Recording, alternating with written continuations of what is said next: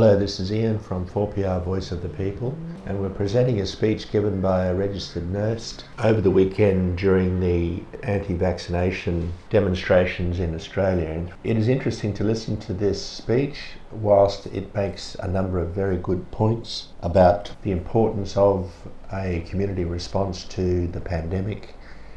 At the same time, on a political level, there are issues that should be raised. Firstly, the anti vaxxers that demonstrated over the weekend in Melbourne, Sydney, and Brisbane, you'll never hear them acknowledge that the reason why they were able to demonstrate, particularly in Brisbane, in the first place was because a generation ago, thousands of people put their bodies on the line and challenged the right wing government over its laws restricting the rights of assembly and of marching. Thousands of people were arrested, over 3,000, and during that time, a number of people were thrown in jail, and a, a, number of people also lost their jobs because of the interference of Special Branch. You won't hear the right wingers who are crying out for freedom from vaccination and lockdowns. You won't hear them talking about the reasons why they were permitted to march over the weekend. Anyway, the other other points that should be made is that Australia has achieved a high level of vaccination uh, by people over 16. Children haven't been vaccinated yet. When they talk about 90% of people have received their first jab, that's only 90% of the adult population. It doesn't, the entire population is really not much above 50 or 60%. There's something to be considered there. The other thing is that there's a general ignorance about how the body responds to a disease like COVID 19. Um, basically, the immune system of the body, and people are playing upon those that ignorance um, in order to achieve political objectives. So we should be wary of the opportunism that is inherent in a number of the uh, speeches that are being made. However, We'd like to present this speech from the two groups that organised the small rally over the weekend in King George Square. They were the Socialist Alternative and the Anarchist Communists Meanjin. And here is what one of the speakers, Axel, had to say. Okay, thanks a lot, Priya. Uh, I'd just like to also begin by acknowledging the Yagara and Turrbal people, uh, the elders past and present, whose land we're rallying on today.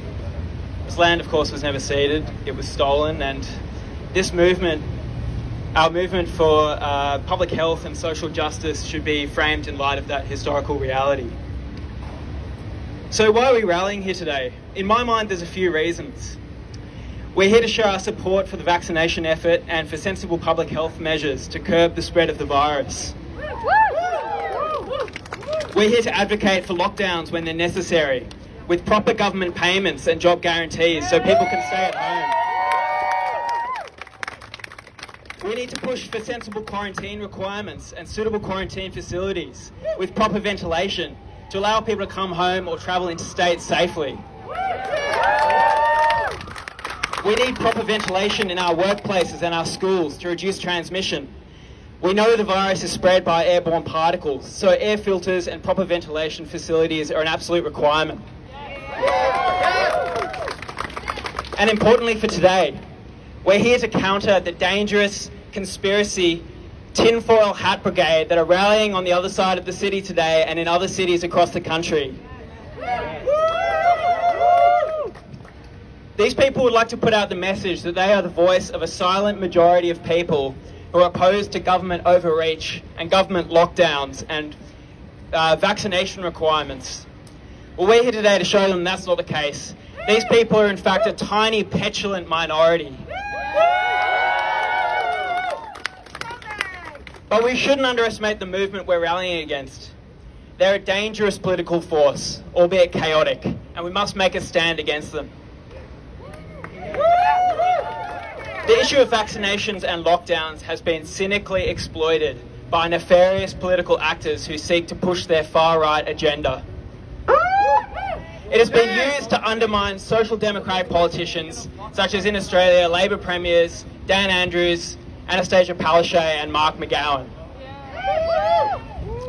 And more frightening than that, it has been used to undermine our collective solidarity as people and as workers. And to undermine the union movement. And no more clearly has this been seen than the attack on the CFMEU headquarters in Melbourne a couple of months ago. This is a frightening example of how the far right are becoming emboldened by this movement. The anti vaxxers compare COVID restrictions and vaccines to Nazi Germany, while they quite literally march alongside neo Nazis at their rallies. Shame! In rallies this week, protesters held Trump flags alongside Eureka flags, disgracing the legacy of the union movement, and had effigies of Labour premiers and gallows. Shame on them. This rise of Trump style libertarianism is a massive regression in politics in Australia. This bankrupt ideology is the ideology of a child refusing to do their chores to contribute to the household. Demanding all the benefits of a civilized society without any of the responsibilities. But I stress again, these people are a minority. This week, Australia has reached a milestone of 90% first dose vaccinations for people over 16, which is a great step towards having good vaccine coverage. But complacency is the enemy, and we still have a long way to go. Unfortunately, in Queensland, vaccination rates are lagging far behind the rest of the country. With states opening up in coming weeks and restrictions on international arrivals likely to be loosened in the coming months, we need to keep up this effort to implore people to get the jab for the safety of our communities. So, why has this become such a point of contention? Vaccination is a very minor imposition or inconvenience on the individual for the most part, but one with a tremendous benefit for society. It's become a, a political tool, and my theory is because the benefit of vaccines is not clearly apparent when you have them. And it's the same with lockdowns you can't experience the disease that you don't catch, and you don't see the outbreak that was prevented. When preventative measures work, you don't see the effect. It requires a trust in the science, and I get that for some people that's a big ask. For vulnerable people who the government and the medical scientific establishment has mistreated, that mistrust is not unfounded. Preventative medicine is a hard sell, to ask someone to take a medicine for an illness that they don't have is a hard sell. But there are far too many people in the anti vax movement who are willfully ignorant, who, who are disingenuous, and who, by their own choosing, jeopardize our collective efforts to survive this pandemic. Vaccinations work. On an individual level, they drastically reduce your chances of getting severe COVID and ending up in hospital. On a population level, they reduce transmission by reducing the amount of time people are infectious and reducing respiratory symptoms which spread the disease. When Sydney opened up out of lockdown recently, in what seemed like a reckless decision at the time, a lot of people were concerned, myself included, that we were on the brink of a massive COVID outbreak in Australia. Instead, daily case numbers stabilised, while COVID is still well and truly out in the community with around two to 300 cases a day in New South Wales, and I don't want to minimise that fact.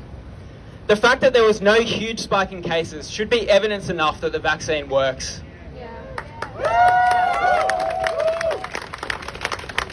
But as our international borders open, people's immunity from their second dose will begin to wane. If we can't encourage the last 10% of people to get vaccinated, and if people don't keep on top of their booster jabs, their third jab and beyond, we'll begin to see a tsunami of cases. Next winter will be a harrowing test for our public health system as COVID becomes endemic and a potentially large influenza season takes hold. Having worked as a nurse in the public health system, I can tell you it is bursting at the seams and it will not cope with a um, surge in infections. So, for the sake of protecting ourselves, protecting our communities, protecting our health system, we need to keep getting vaccinated, keep wearing masks and social distancing, keep staying at home when we're sick, and keep coming out to counter these reality denying lunatics because next year and beyond, we're going to face the real test.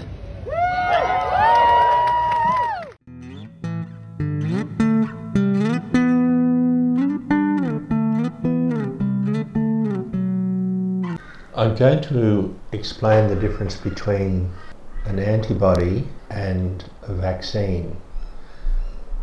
There is widespread confusion and ignorance about how the human body reacts to COVID 19.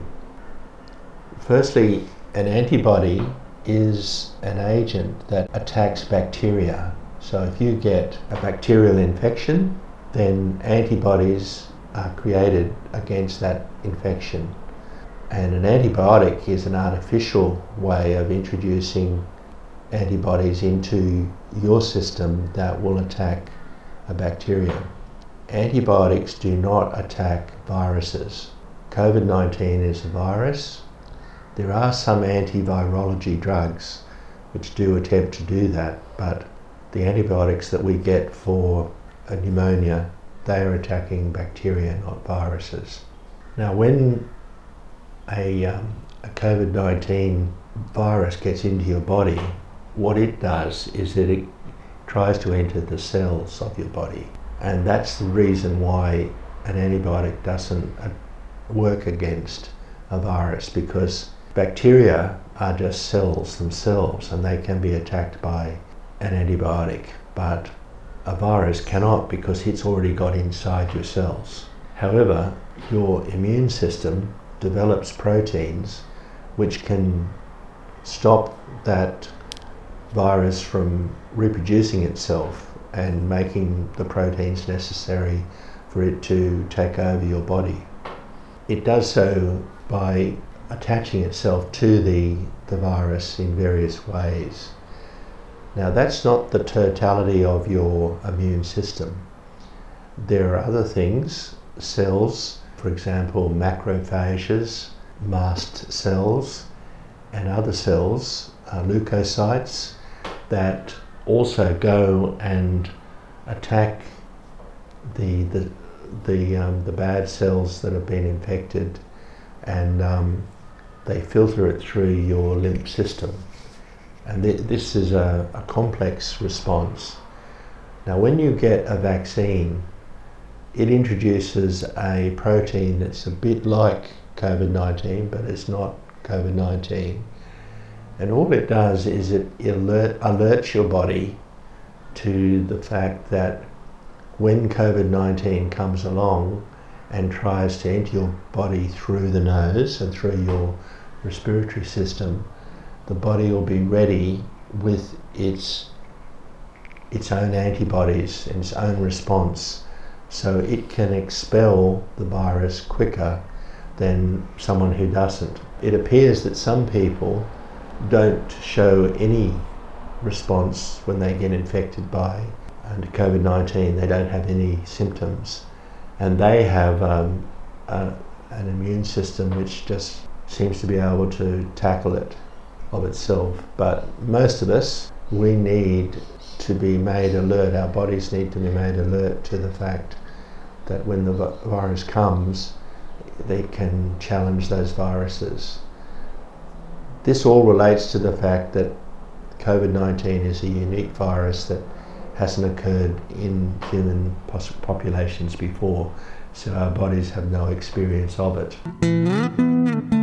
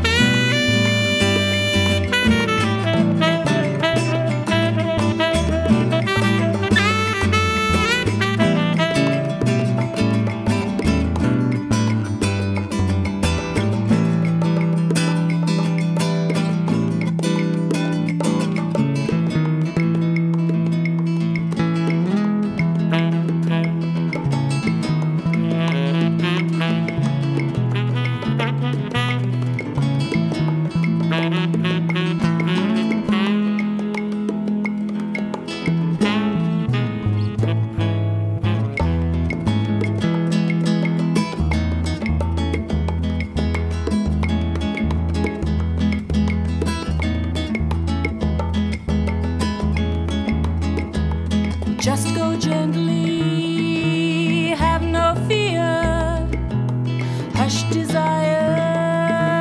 never grow.